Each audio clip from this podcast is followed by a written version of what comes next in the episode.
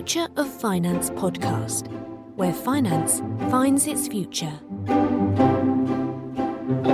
I'm Dominic Hobson, co founder of Future of Finance, and welcome to our webinar on the data opportunity in asset management. Data is one of the most exciting themes we follow at Future of Finance, and we're eager to understand how the digitization of increasing quantities of information is affecting the different parts of the financial services industry. Asset managers, of course, have always relied on price and economic data to make their portfolio investment decisions. Now, under pressure from cost transparency, the shift to passive investing, and rising levels of regulatory interest in what they do, they are looking at data to improve efficiency at every level, from portfolio management and execution in the front office, to risk management and financing in the middle office, to settlement and custody in the back office. That means an awful lot is being asked of data. It's expected to cut costs, raise productivity, design better investment products, distribute those products more successfully. In short, data is seen as a way to make more money. But data is also expected to make compliance easier, and not just in terms of the KYC, AML, CFT, and sanctions screening obligations, which are such a burden in the industry today, not even the obligation to treat customers fairly and not missell them products, but actually to comply meaningfully with environmental, social, and governance mandates, ESG as well. So the expectations of better data management on the buy side are running extremely high. The promise of data is equally rich, but getting from where we are now to where we'd like to be in the future means an awful lot of things need to be fixed. And to help us work out what the asset management industry, and just as importantly, its service providers in the shape of custodian banks and transfer agents and others, data providers, data vendors, what they need to do and how they're going about it, we're joined by four experts in the field. Greg Glass is Executive Director at Alpha Data Solutions, a cloud-based service of management consultants, Alpha FMC, that helps asset managers capture, manage, and deliver customer revenues, stocks, and flows to create a customer book of record, a CBOR. Ian Hunt is a computer scientist and consultant to the asset management industry who's now involved in two blockchain ventures and an investment book of record, or IBOR project. John Plansky is a former partner at Booz & Company and its parent PwC, who joined State Street four years ago to lead the development of Alpha, the data-driven platform for global asset managers. Jonathan Hammond is also a computer scientist and now a partner at consultant Sionic, where he specializes in asset management. Now, in addition to our panelists, we do also have you, our audience, and all five of us encourage everybody watching or listening to submit questions and comments throughout this webinar by using the functionality at the bottom of your screens. We will not save them up to the end, but we will answer them uh, as we go along. And with that, I now turn to our panelists to get the conversation going. Now, uh, uh, uh, Greg, perhaps I could start with you. I, I, made a great many assumptions in my opening remarks there about why asset managers are embarking on this data management quest. Uh, a, my question is, how fair is my assessment of the factors that are driving asset managers to look at data management solutions?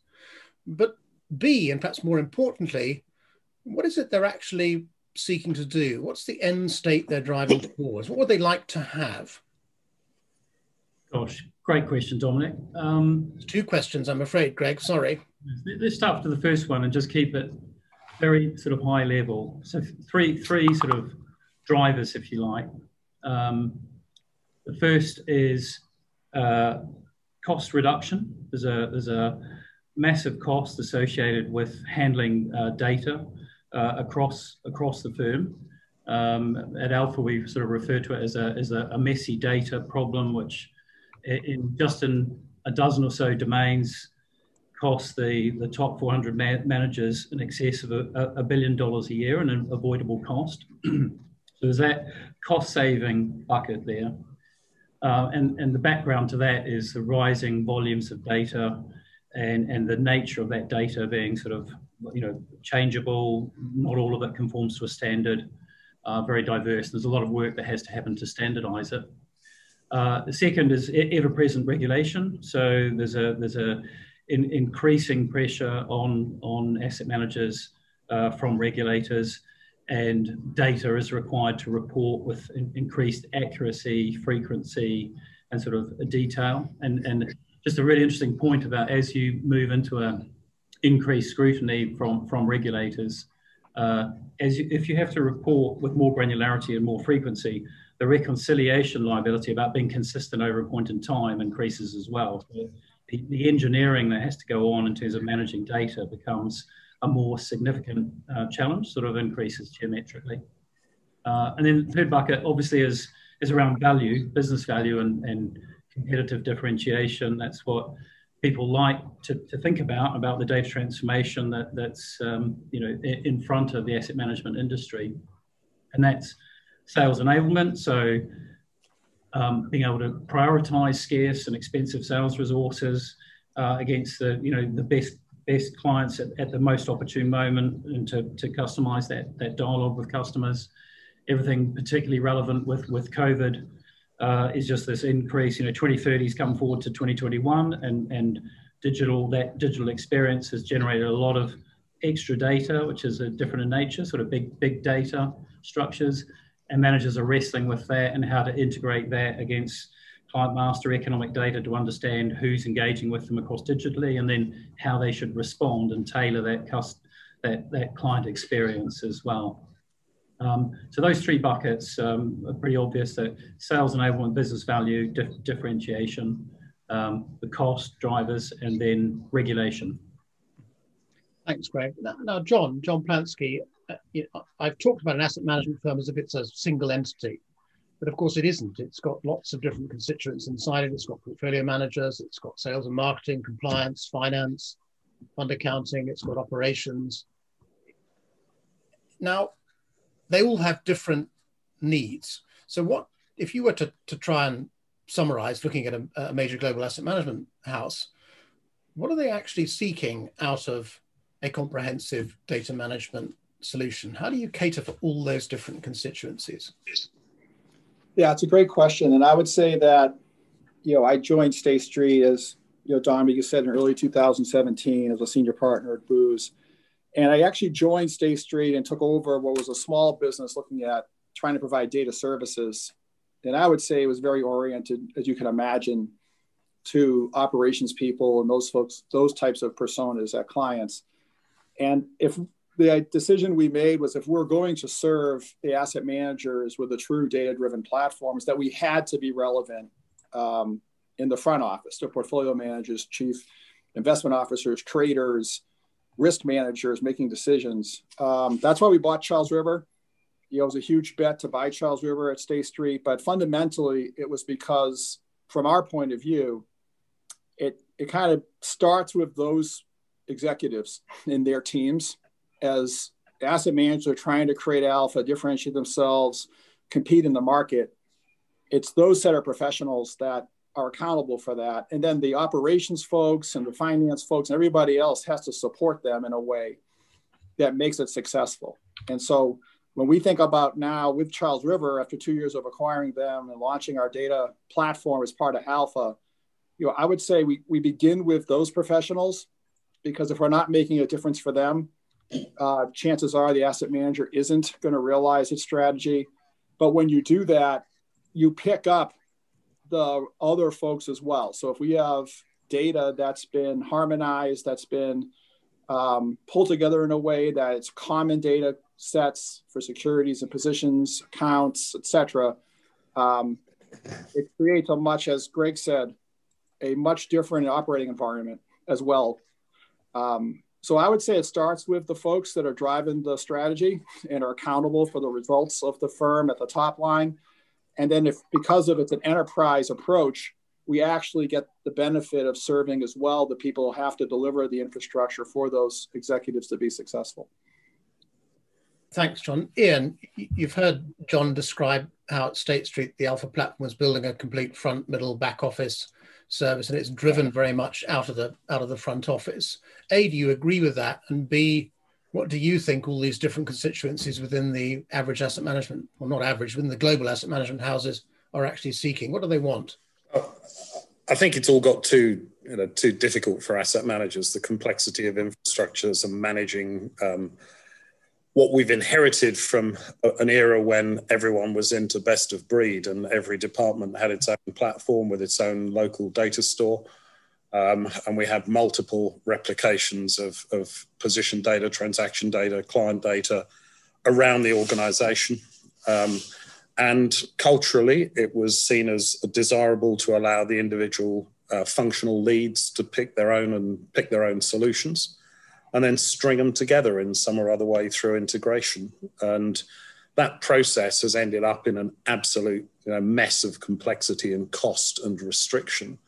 And uh, in the average asset manager, you know, until the trend to um, drop a mega application like um, Aladdin or SimCorp or whatever onto those businesses to, to get rid of some of the um, uh, business area specific platforms, then you know there was a huge amount of um, asynchronous messaging, huge amount of reconciliation and blizzards of reconciliations between both between internal systems, internal platforms, and with external service providers.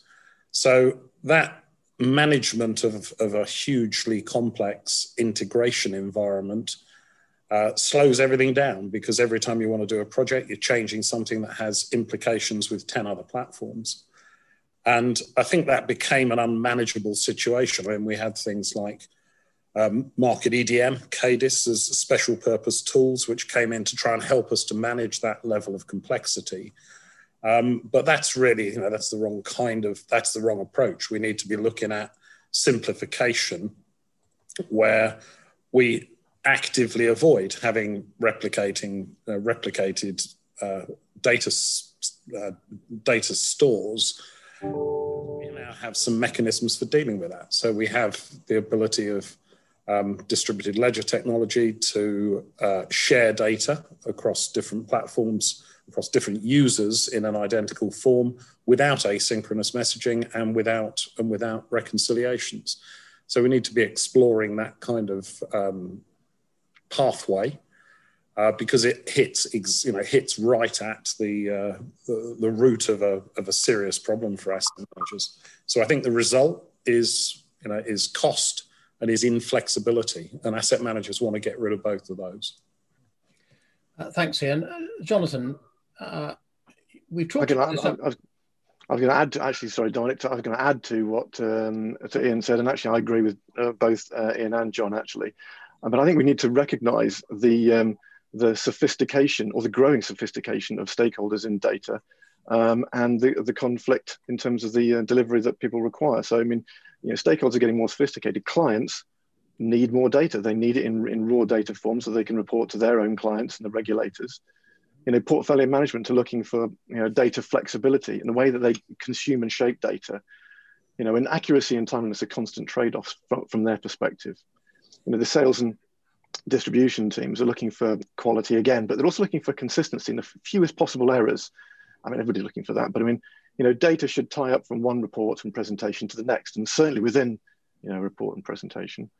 Um, and operations, you know, I mean, they're looking for certainty, you know, confirmation that the data they're responsible for is accurate. So, you know, people are looking for different things, but also the sophistication of users and, you know, portfolio the portfolio management. The line between you know IT and portfolio managers is is is, is blurring as, as people you know would like to use data themselves uh, and develop applications. Now that's usually seen as a something that's not desirable in asset manager. You know, IT should control the way that uh, data is used, but um, we're, create, we're, we're, creating a divide by doing that between the portfolio managers who'd like flexibility to do something with data um, and the and the restrictions that you know we, we desire to put on them by uh, by controlling it in the first place. So I interrupted you then. Well, I was, I was going to ask you, in fact, uh, and I'd like Greg to chip in on this as well. Uh, we, uh, until you started talking, we talked about it entirely from the point of view of the asset management firm rather than the clients. And asset managers do obviously have clients, and the clients, as you pointed out, uh, need data for their own reporting purposes. Are we clear what what those clients want to see, or is there a huge variation in what clients want to see as well? Um, well, from my perspective, I think there's, there's variation. I mean, it, it depends who you're talking to. I mean, certainly most clients of a particular type have, have specific regulatory reports that they need to uh, to satisfy, and most of them are looking to their asset managers to help provide some of that data.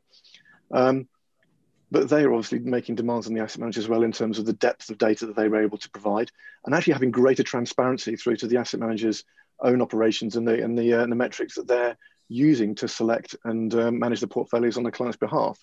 Um, naturally, if clients have multiple portfolios across the managers, they're looking to consolidate that information and provide that in a single way. So, you know, really, there's there's a huge variety, and it's about customization and tailoring for a client's perspective, so that those clients um, are getting the getting the data that they, that they need. But please, you know, Greg, what do you think? Uh, thanks, Jonathan. I, I, guess I think there's a dirty secret in the industry that if you if you ask asset managers privately, you know, how good is your data for, for talking to clients, they'll, they'll go candidly. Actually, you know, we know that that it's it's broadly accurate, but it's not pinpoint uh, accuracy. Um, and I think we've all talked to heads of sales who've come back from talking to an important client and go opening conversation, and talk about the, the you know, thank you very much for, for you know, the, the money that we're running for you. And, the, and the client and the salesperson disagree about or, or don't have the same number written down on either side of the table about how much running. Now that, that's quite a fundamental sort of level of sort of accuracy. It doesn't happen everywhere, but it, but it, it's more common than people would, would realize. Um, if you think about, uh, we, we talk a, a, little bit Alpha data, data Solutions about the client book of record. Um, definition being so the economic data, so flows, holdings, revenue, matched a very sort of granular view of clients. So I guess the sales view of client, not just the contracted business, but also the uncontracted business, not just the omnibus account or the TA account, but with platform data laid over the top of it to look through to the sub register.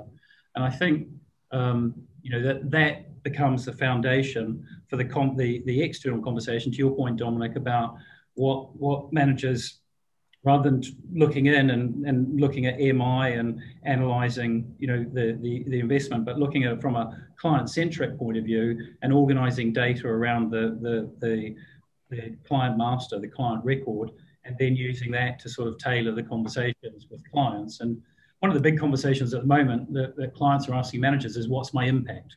Right? So we've had a new data set merge, really, you know, it's been around since the 70s, but it's really picked up steam in the last five years in terms of ESG data.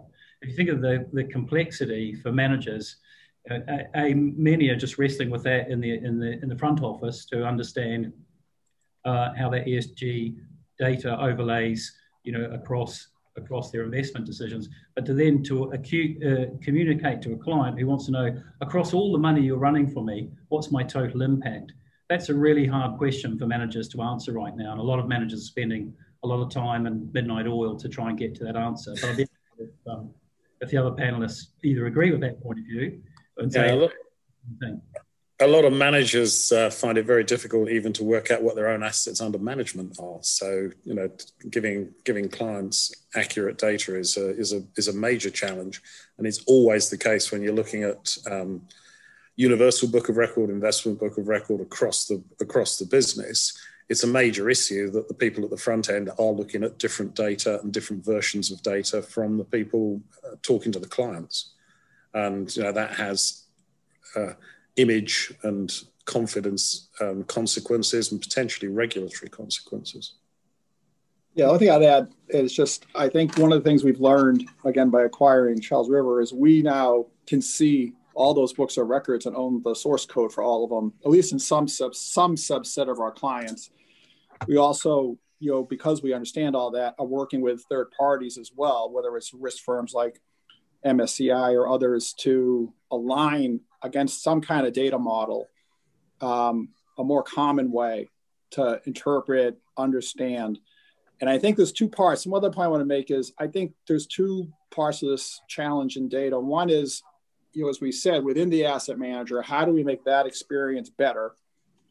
The other, and this is where kind of, if you want to look to the future and how we think about the data platform in the future, is you know we actually provide that platform to asset owners and wealth managers and alternatives firms and others as well that are in this ecosystem.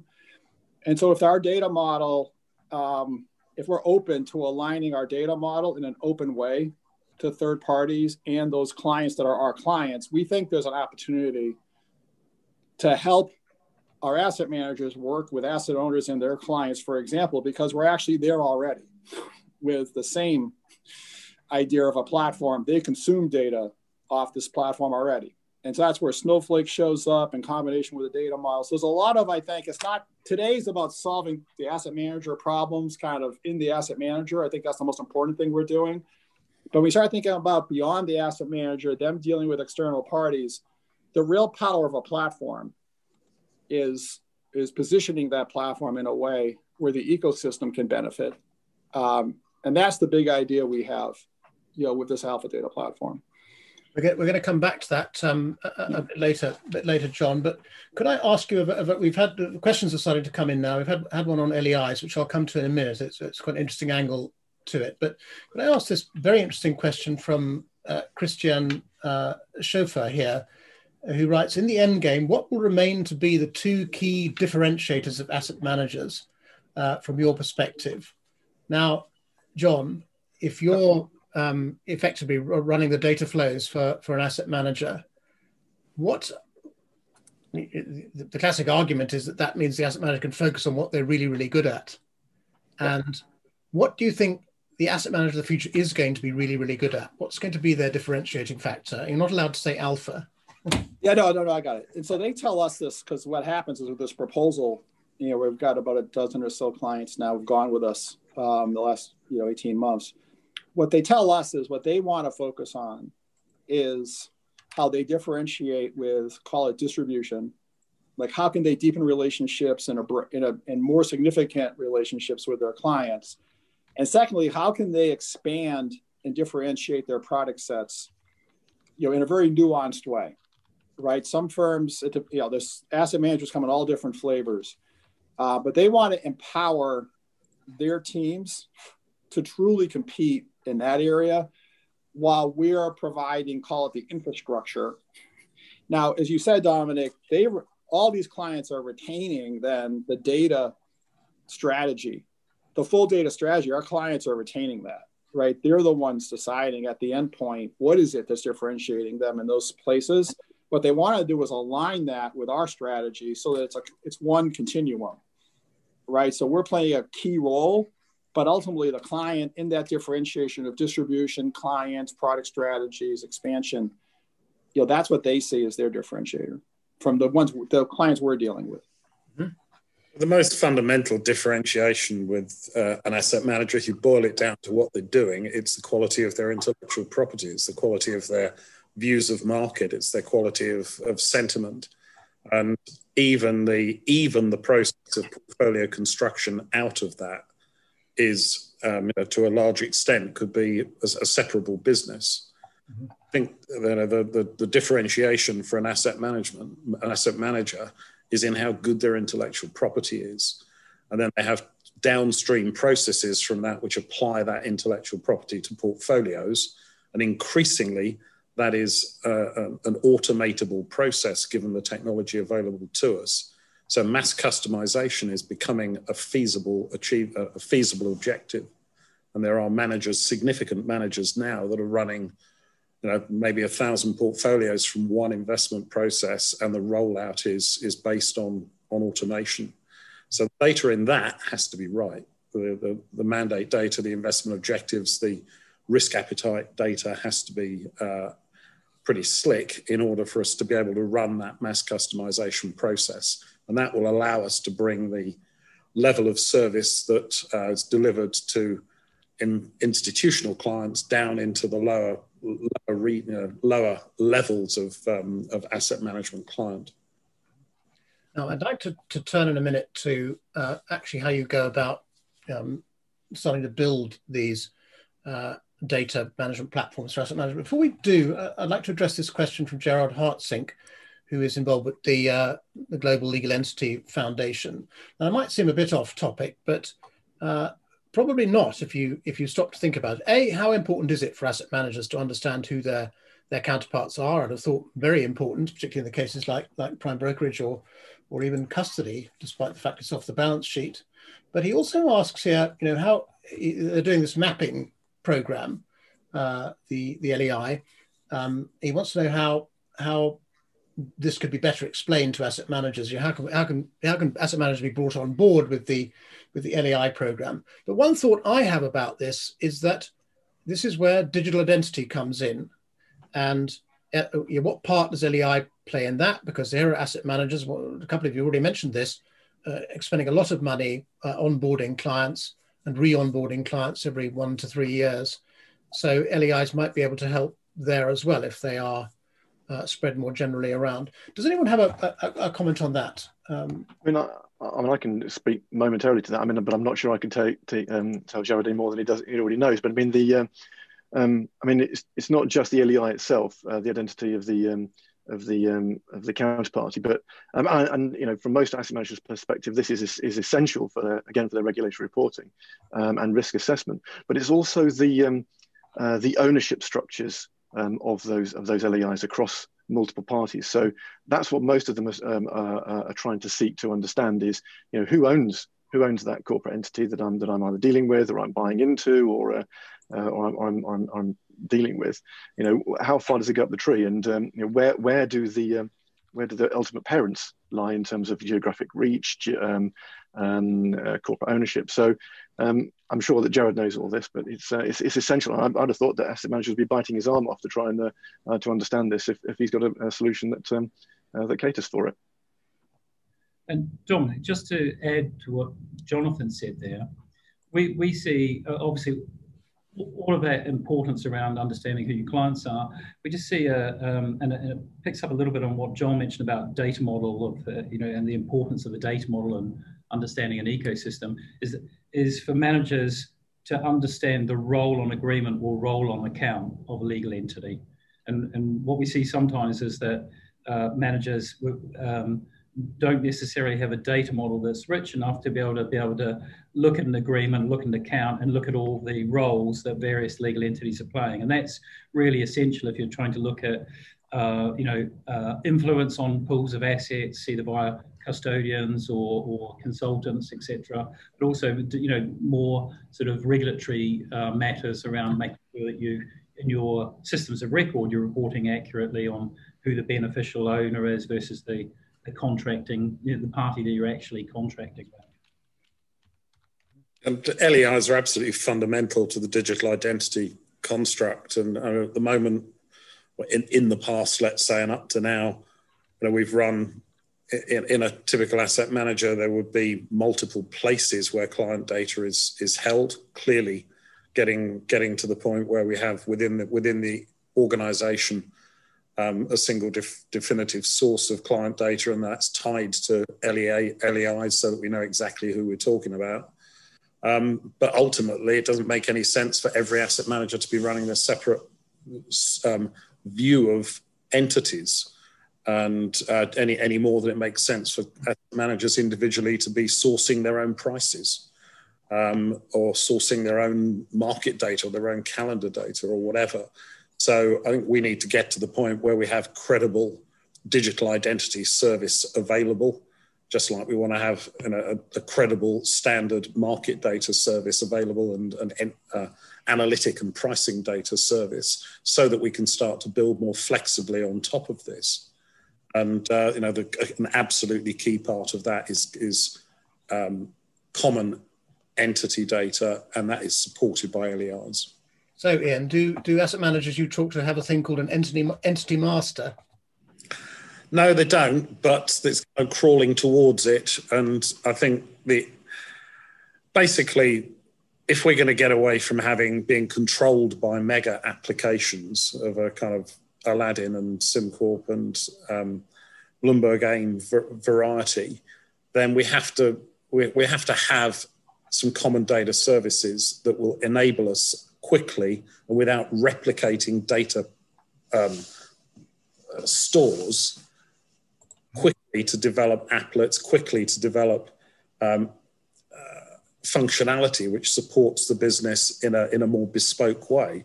I mean, we've swung from, from best of breed, where everyone had uh, their own platform, into this kind of culture of everyone herds towards um, Aladdin or whatever.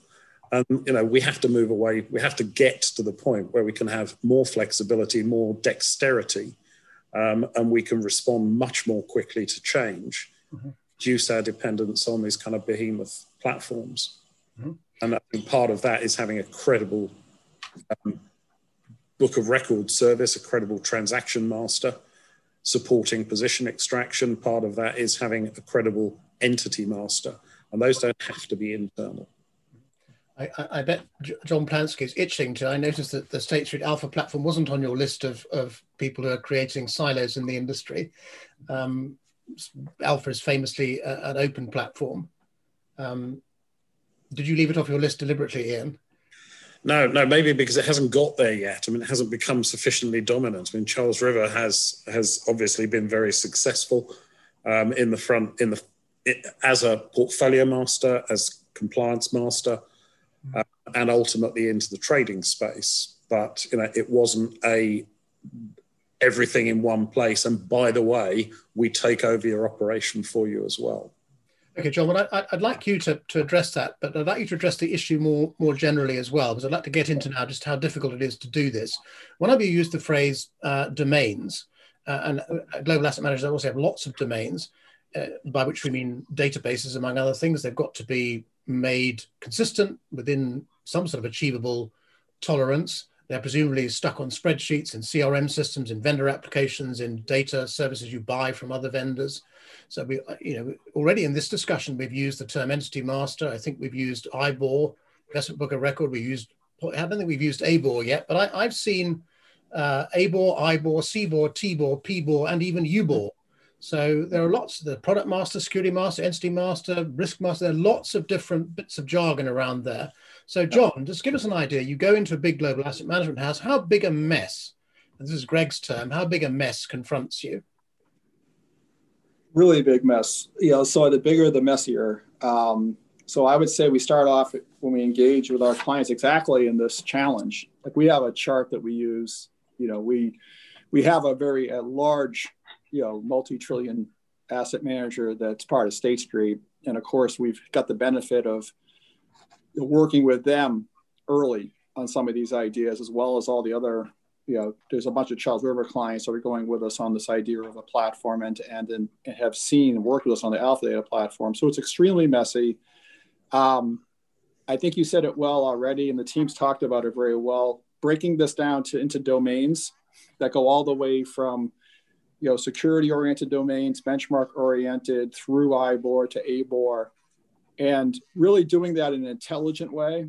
You know, one thing I talk to folks about is when you talk about architecture, um, you can always tell a real architect that's a data architect or because they all look like uh, me in terms of my age and they've done it about four or five times they keep iterating and iterating and iterating versus a programmer that might be look a lot different than me who's a lights out you know programmer in python i think you have to have gone through it a lot and seen these workflows and understand them and understand what the current providers, how it works from a Bloomberg or IHS Markit, understand what an IBOR is and isn't, understand ABOR, to really architect a data model and an approach that's going to be today, make a big difference, but more importantly, position for tomorrow. And so I think, in your point about the services approach, so uh, when we think about the platform, as I said, step one is configure for the client something that gives them a benefit for sure in the next, you know, call it five years. Um, and that's bringing these domains together, figuring out the way they do ABOR and IBOR on it, manufactured data. In our case, if it's our technology at State Street from CRD on back, we obviously are control of that, but we also work with everybody to try to harmonize it. I think at the industry level, then there's opportunities to, if we do it right, to bring that data model more broadly and start picking off services that everybody would agree. You know, they're not differentiating, they're not differentiating the value of an asset manager. They're just services that make it way easier to do business with other firms and get things, you know, done. So whether you know LEI, I was there in the early last five years ago. People launched the LEI, the LEI services for AML. You know, those things got gobbled up by the data providers. You know, that's a good one you know, to extent someday we can provide that type of service. But in the meantime, it's kind of it's one of those domains. And on the masters, I think Dominic, the way we implement it in the shorter term is our platform has to have this mastering capability. So in these domain groupings, if it's a security or entity, uh, benchmarked, etc. We have to be able to master, and by master we mean how do we make it relevant across these workflows that our clients have. Um, as it turns out, what we've seen, given if you have that experience and you've got people on your team that have been through this a lot, that and have this vision of more of a common platform versus another monolith, uh, then the technology of today makes it easier, like much easier. Like we've adopted cloud tools like Snowflake, uh, digital ledger technology in certain areas is making a difference. I think the technology is going to make this much more likely to pull off than we have in the past. But it takes all of those things together the experience, the data model, the ambition not to own everything and be a monolith, and the ability to leverage new tech, I think, to make a difference in the industry. Now, um, you've heard, um, uh, Greg, maybe some of you comment on it. You've heard, Greg, is actually a very complicated exercise. It's an evolving one. Uh, you don't get there in, in one go. The technology has improved you know the native cloud makes it a bit easier to do this than it than, than it would we would have found it 20 years ago but should we should i be disappointed here that that that we're actually just still stuck with a with a data warehouse which is the way we thought about this problem 20 20 years ago are there no shortcuts here is there nothing that that a blockchain or an ai or something can do is there, is there some way of fast forwarding to the future greg I- think, thanks, Dominic. I think um, that with data, and, and particularly the kind of data that's really dominant in asset management, which is numbers, you know, you've got numbers and words, right? And they both have different characteristics. But essentially, it's a numbers business. And, and at some point, like to come back to this point around the amount of reconciliation that goes on within the within the firm, and um, you know, which is kind of become normative and that people have just got used to the amount of reconciliation between between numbers. What I'd say is when you're engineering numbers, we really don't think there's a magic bullet. It's perspiration. You just have to work really, really hard. And, and a couple of reasons for that. Uh, one is that we are where we are, and you can look at the cultural reasons and just the history of asset management from, you know, Fleming days, you know, in those early days, and, and how the business has grown up it, the, the data sort of ran away from the, from the firms because the main focus of the business was around the investment idea. And, and I think managing data was, was ancillary and there were always enough margin to sort of throw money at, at, at data problems. And what's happened is the beast has got really, really large now. And so we're not starting from a clean sheet of paper, which is let's standardize all the data, let's propose industry standards, let's put in fresh, clean technology. And the kind of you know, the work that John has to do, uh, you know, with his platform and, and State Street is you've, you've got to work with a lot of legacy uh, problems. And I, and I, I just think um, the, the only option is a new entrant coming in. And you're starting to see that with the fintechs and, and managers starting to, you know, partner up with, you know, Ant, if you like, although that's that's obviously hit the scuppers just just recently. That though the new entrants that really can start with a clean sheet and don't have to deal with the legacy are probably best placed to sort of come in with with advanced technology uh, and and and really lower their cost of of, of um, management and managing data. But I think the thing that we haven't talked about is culture and data structures are power structures. And all the various players in the, in the industry and the ecosystem are hanging on to their data, and and and that's a, you know, a particularly rational thing to do. And if you just go back to the, the point where the, the question earlier around the two key differentiators for asset management, which I agree with John and Ian their answers, maybe different words for the same thing, but it's the investment idea and understanding client needs and how you relate those two things. I guess the question is, if that's ultimately the, the, the unique proposition of an asset manager, does that mean that everything else could go and everything else could be outsourced? And if that's the case, what's in the way? Why hasn't that happened already? Because I think there are just cultural sort of blocks at the moment for managers reinventing themselves or a bit of creative destruction. Uh, and, and, and I think to your, to your question about is there a magic technical solution, there's, there's, there always is, but you know, businesses are very complicated and you need to consider cultural factors as well. Yeah, outsourcers are stuck in uh, in, a, in a lot of cases in a daily cycle with an assumption of an accounting centric you know, view of data management where you flush and refresh on a daily basis and they provide a single snapshot for you know all purposes of position data on a you know on a on a, on a daily cycle. And uh, you know if you if your whole architecture and your whole mindset is stuck in that way then it's very very difficult to extend services uh, meaningfully into the front office, meaningfully into multiple internal asset management uh, functions.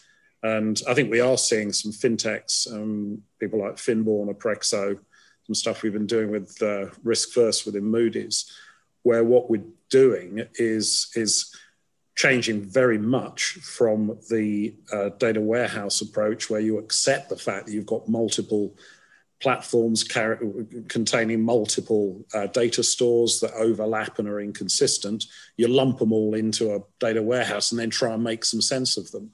I mean, the, the, the, the way in which um, particularly position and transaction data is going is you, know, you get the transaction data right in a granular way and you accept that transactions are not just accounting entities, they're life cycles. And you can pull off whatever book of record you want from that set of transaction data the challenge is to get that transaction data in a very rich form. And I think we're starting to see some of the service providers wanting to deliver better intraday services into the front offices of their clients. And to do that requires a much more sophisticated view of transactions that's being taken has been taken to date, and a much more sophisticated view of the extraction of positions from that.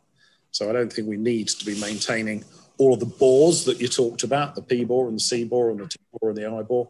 What we need is a sophisticated view of transactions and a, and a data structure that enables us to extract whatever position view we want from that. And it's a single sourcing, and the data warehouse is irrelevant to that. And Ian, I would just say you've you've hit like um, I would say until State Street acquired Charles River, there was no we've been exactly grouped into the rest of those service providers. But the key thing you said a few minutes ago was the architecture we're now going towards, and we talk about we hear us talk about cloud native processing and whether it's a data platform or an IBOR or any kind of this, it's about views in the new architecture. So it's all become views going forward. These these are event driven architectures first of so we actually capture events which have that richness and then the views are the views of the people that need to see it and to your point the underlying call it entity masters or transaction masters have to be there to pull that off but what you articulate is exactly how we see it in the future it should be multiple it's different views it's not different databases yeah, or exactly. different siloed systems. and we, we're going, we actually have experience where we're going live with this brand new architecture with a couple of clients for the next three or four months. And, and we think if you hit right on it, if that happens the way we think it's going to happen, the way you described, I think it does fundamentally change people's views of these bores and views of this silo database centric way that they've thought about their infrastructure for a long, long, long time. Yeah, we just have to get away from the idea there are multiple books of record. There's one book of right. record. And, and that one book of record isn't comprised of positions that you're enforcing on other people. It's comprised of very rich transaction histories and very rich transaction life cycles. And from that, we can derive whatever we want. Jonathan and I had the pleasure of working a few years ago with M&G on this and uh, working on the Global IBOR Standards Working Group, uh, which came up with a set of objectives, which is essentially what we're now trying to do. I mean, at the time, four or five years ago, the ideas were good, but the technology wasn't strong enough. I mean, now we have cloud, we can be massively denormalized in the uh, data, data design for transaction capture, um, and we can optimize to extraction and to the construction of views. And it doesn't matter how much storage we use in the process and we can you know we can claim compute and storage to achieve that. So i think what you know the, the objectives have been clear for a while. What's happening now is that we are in a position to deliver these services and to deliver live extraction of positions on an on-demand basis um, and as a result of that we can start to move away from the monolithic architectures that are represented by the uh, migration to aladdin uh, Ian, I'm surprised you haven't used the word tokenization here. Should I be surprised? Um, well, in the context of the book of record piece and the representation of transactions, we don't need the full, um, you know, we don't need to drink the Kool-Aid on, on tokenization. What we need is to adopt some blockchain-like um, design principles in the data management, which include um, append-only data, include uh, immutable locking of records, so we have a history which has integrity and permanence, um, and so that we and we achieve um, significant flexibility in the extraction process by denormalizing the block structures. These are all blockchain ideas. That, doesn't take us into tokenization and it doesn't take us anywhere near consensus mechanisms or whatever. It's just a matter of getting data design right for representing transactions. But is that, that is an alternative to a warehouse. I'm right to understand that, am I? Um, well, it, you don't need a warehouse if you can get what you want on demand anyway. So, as John was, saying, if you can take a view of a rich data set and it gives you the perspective that you want, the bitemporality, the timing that you want of the data and the effective point, and it gives you the states and the semantics that you want in that data, then what are you going to get out of a data warehouse? A data warehouse just becomes a point of persistence for one particular view that, okay, if you want to do that and you want to have your own private version, but that's a bit like running a Teams environment and then copying off your own spreadsheets from it.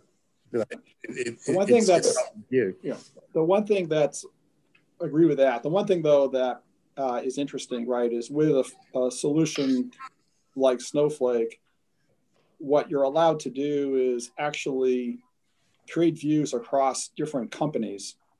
So we could we can create a view with FactSet right now, right? So what's interesting about it is, to your point, you know, I agree with you. It's not anymore this kind of warehouse that's a singular source, you know, just for that, but the ability to have this architecture, and then literally, if we're in sync and we work collectively, talk about we talk about data models a little bit you know we're working now with with like taking the the um, um, the data that we have that underlies the investment lifecycle, working with a client and then taking FactSet data, bringing it together in a combined view because we're all using Snowflake, and there's it's early days, but it might help us with getting these different third parties together to work together. And I always worry about standards because you know the I think it's important to have standards, but in reality, you know, getting a solution to markets what matters. People buy that, and it's hard to get everyone to agree with stuff. If this technology somehow gets people to start agreeing on core data model, data models, and they start to come together that way, I think you know it might be a pretty powerful way. Uh, that's how we're thinking about it, right? That there is a play here when you're trying to bring non-proprietary data into an environment that there could be a big opportunity leveraging that type of technology.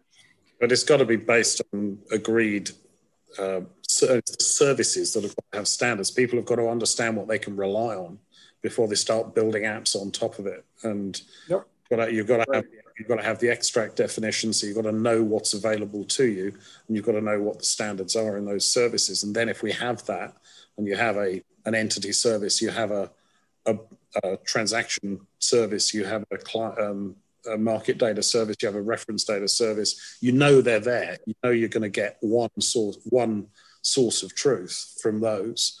Um, then you can be you can build with confidence without having to create your own data store, without creating your own version of all of those truths. Now we, have had a, we had a question about ownership of, of some of these data platforms, which I'll come to in a minute. Just before we jump to that, we only have about about ten minutes left now.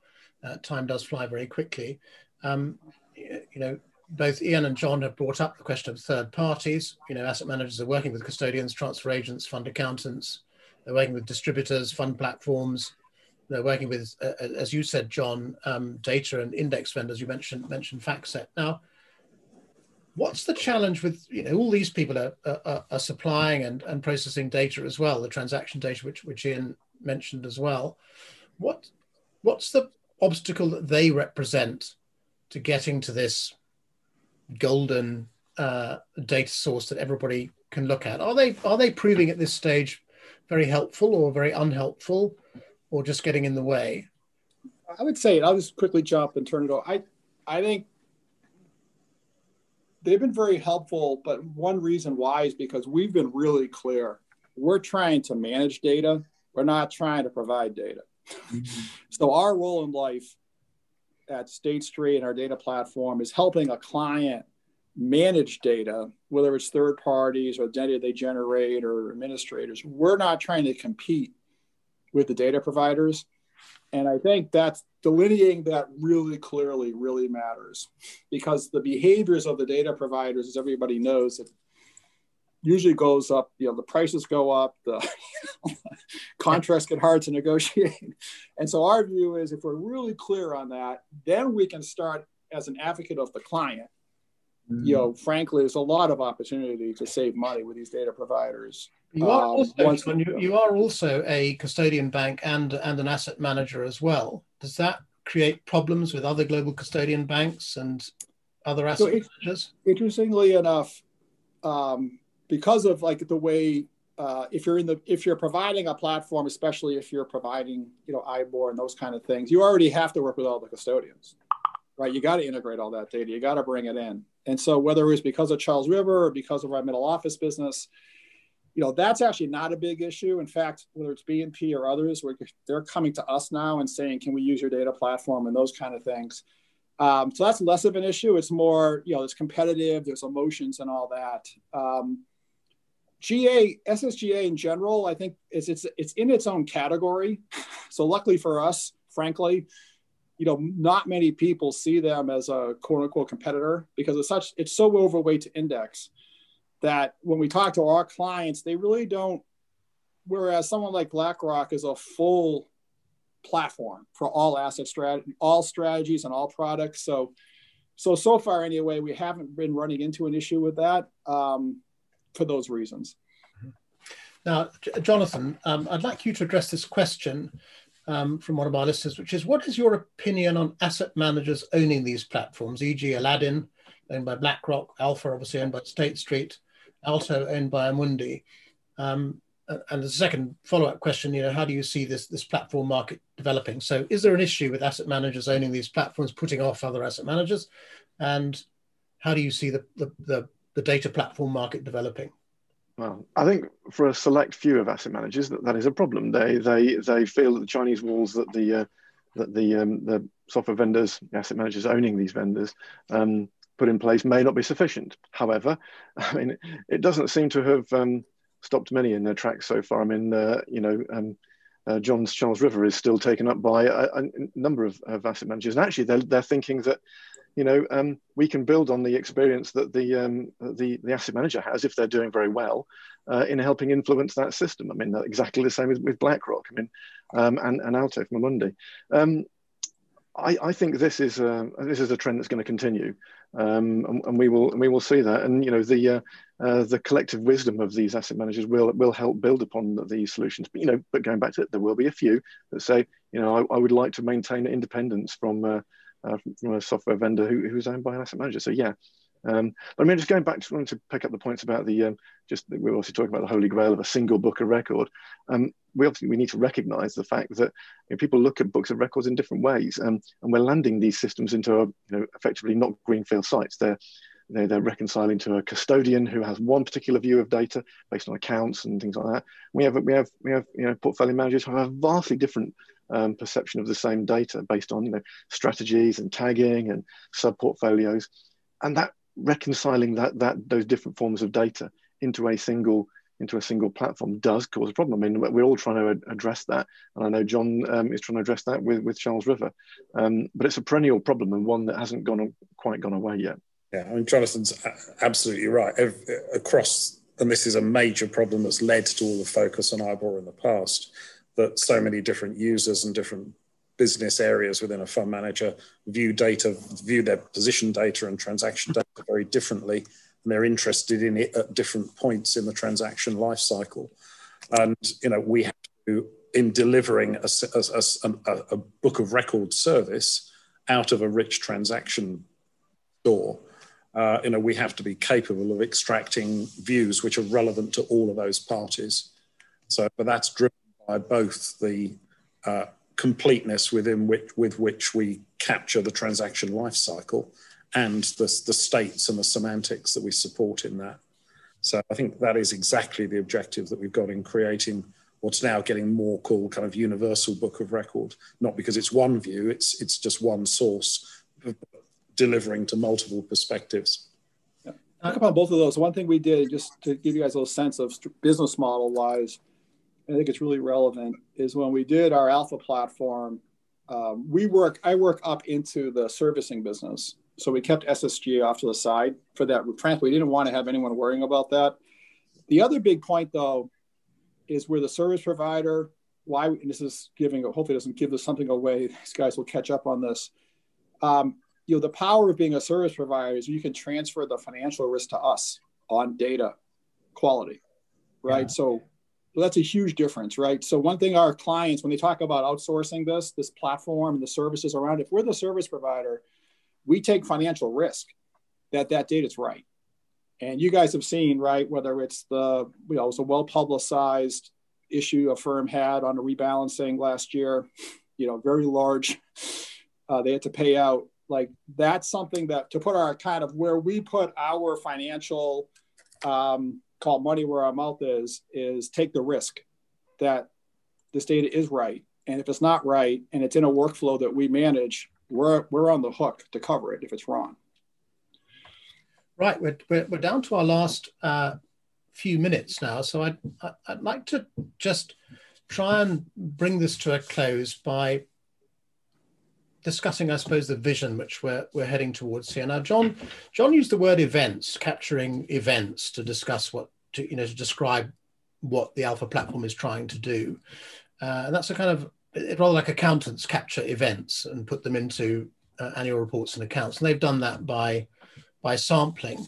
Are we now looking at a world in which the technology and the digitized data is such that you can digest vast amounts of information? So you're no, no longer describing, deriving what you think is going on inside your business from uh, partial sets of data uh, or from from sampling, if you like, if you're if you're if you're producing if you're the external auditors, but you're actually starting to assimilate all the information. It's like this is a live beast which is being fed by what's really going on uh, inside the asset management business and in the markets outside the asset management business. So we're moving towards a a kind of real time taking of the pulse of the business at all at all times. That's what capturing events. And so you're anything you produce, the reports to your clients, reports to your portfolio managers, the, the data which the risk managers use, the compliance people are actually working off real-time data, seeing what's really going on in the real world. Is that what we're we're heading towards? A real-time events-driven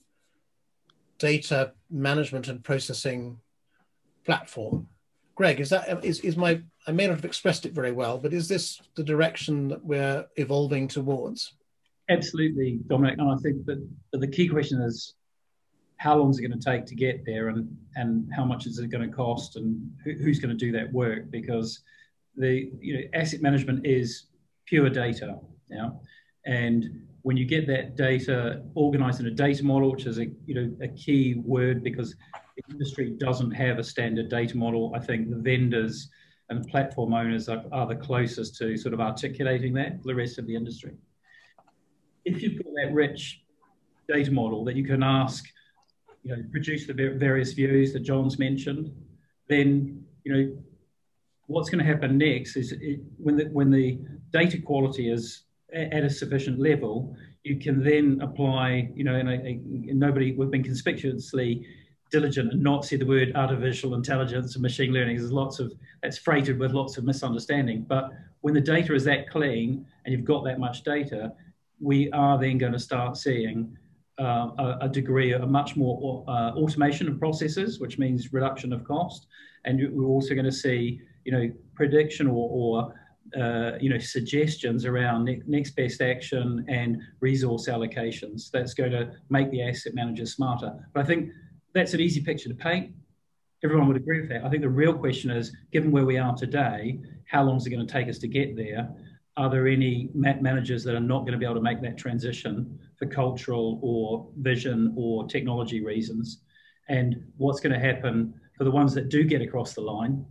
uh, how how hard are they going to make life for the ones who, who, who don't make it in time? I think there's going to be a real bifurcation, just like we're seeing the, the trillion dollar club emerge with real real scale. The ones that really grab hold of this data model and then get their data organized are going to you know be an order of magnitude ahead of their current peers at the moment. We've had a rush of questions come in from the audience, which I'd, which I'd like to address here.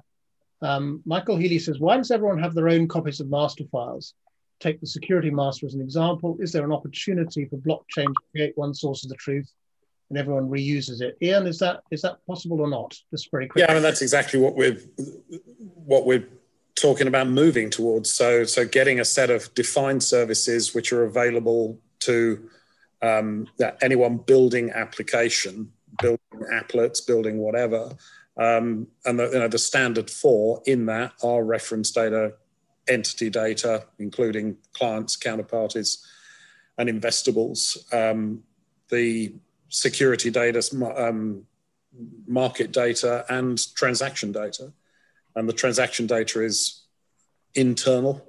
The others, uh, and, and to some extent, the entity data is internal, but there's also elements of external there.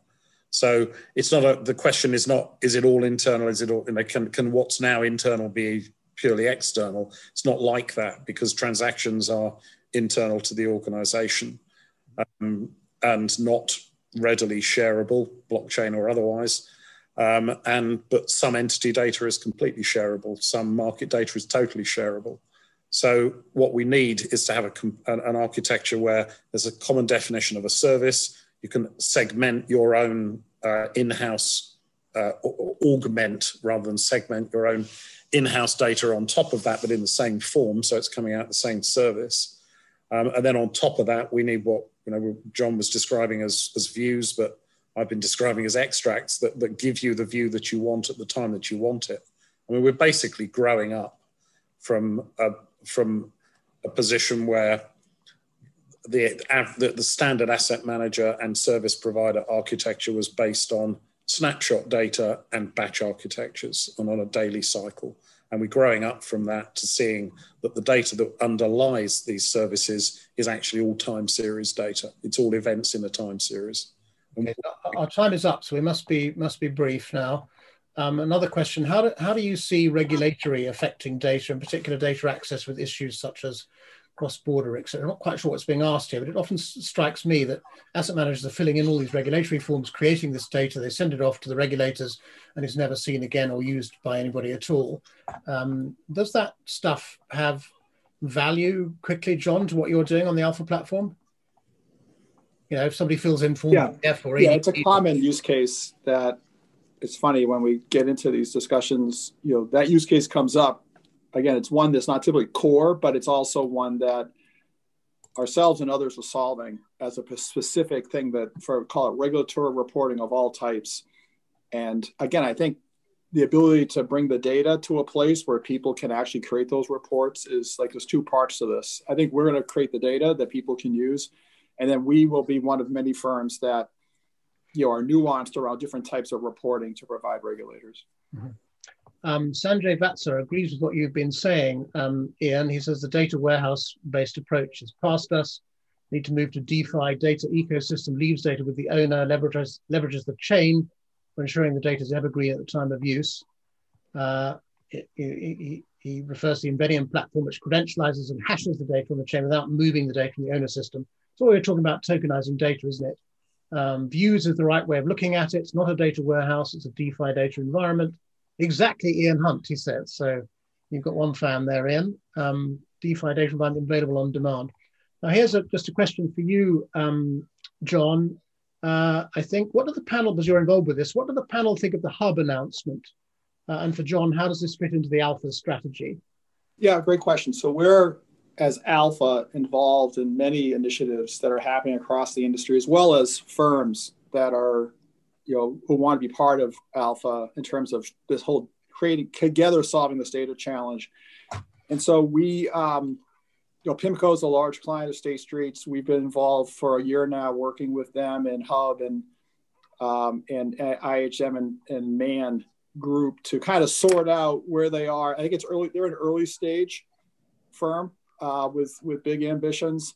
Uh, we've committed to work with them as given our data model and the things that we do.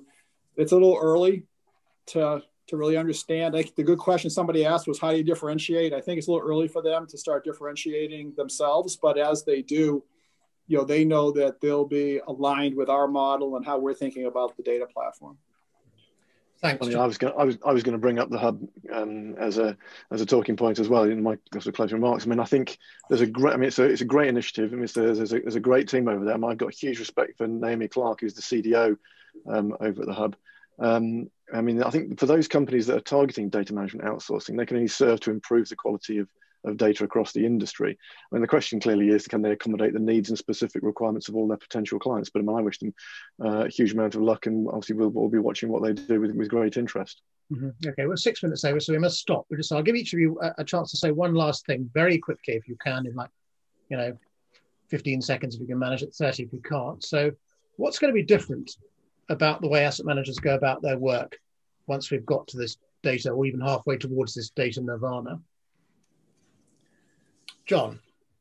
I listen. I think we said a little bit. I think the it's hard for people to see it because the speed at which things will operate, the decision making, the, the, the dramatically reduced number of people doing work that they probably feel is not really meaningful. All of that, and then the ecosystem idea if we do it right, it's not just the asset manager, it's who they're interacting with. It also is going to be similarly on a, this type of platform. And I think the world just speeds up in a way that's hard to for people to understand right now. Okay, Greg, f- faster, cheaper, fewer people sitting in your asset management house. I think you're on mute. Uh, agree with John. Speed, cadence of change, and I guess the, the, the implication of that is a really strong division between winners and losers. It won't just be a bit different. It's going to be a, an enormous gulf and abyss. Okay, so Jonathan, your clients all, of course, are going to be winners, I'm sure. But uh, sure. do you have anything to add to that speed and, and, and lower cost? I mean, I mean that, that's the uh, the objectives. I mean, I think we're gonna we're gonna see what's uh, the uh, the industry incrementally moving there. I mean, it's it's it's a, it's a large industry. We need to. Uh, um, it, it won't quite go as quick as, as everybody hopes it will do. I think, but it'd be great if it does, and I'm, I'm eager to see that happen. But you know, it's it's um um yeah cost and uh, and functionality are clearly the uh, the outcomes of this for folk. Mm-hmm. Now, Ian, just a, a, a last vision from you, perhaps about the the universal book of record you, you've heard all that praise from Sanjay Vatsa. Is that is that where we're where we're going to? Universal Book of Record is, is, achievable. I mean, the technology is there now to do this. We've got now multiple instances of people delivering very rich uh, transaction stores from which we're taking live extracts, mm-hmm. and and at, with with performance. So I think that's that's here in answer to your, your more your general question, closing question to the panel, I think asset managers will increasingly be able to focus on their real tasks, which I think are twofold. One is improving the quality of their intellectual property about markets and conditions and investment. And the second is looking after their clients. Thank you. I'm afraid we really must stop there. Um, I'd like to thank our panelists, Greg Glass, Ian Hunt, John Plansky, Jonathan Hammond. I'd also like to thank you, the audience, for, for all your questions. Um, we will be uh, publishing the recording of this event. We'll also be producing a summary, executive summary, and a full summary of it, uh, and a clip of the best moments from it. Uh, and we will make sure that everybody who's registered for the webinar gets to see those. But for now, I think uh, the five of us must say goodbye and thank you.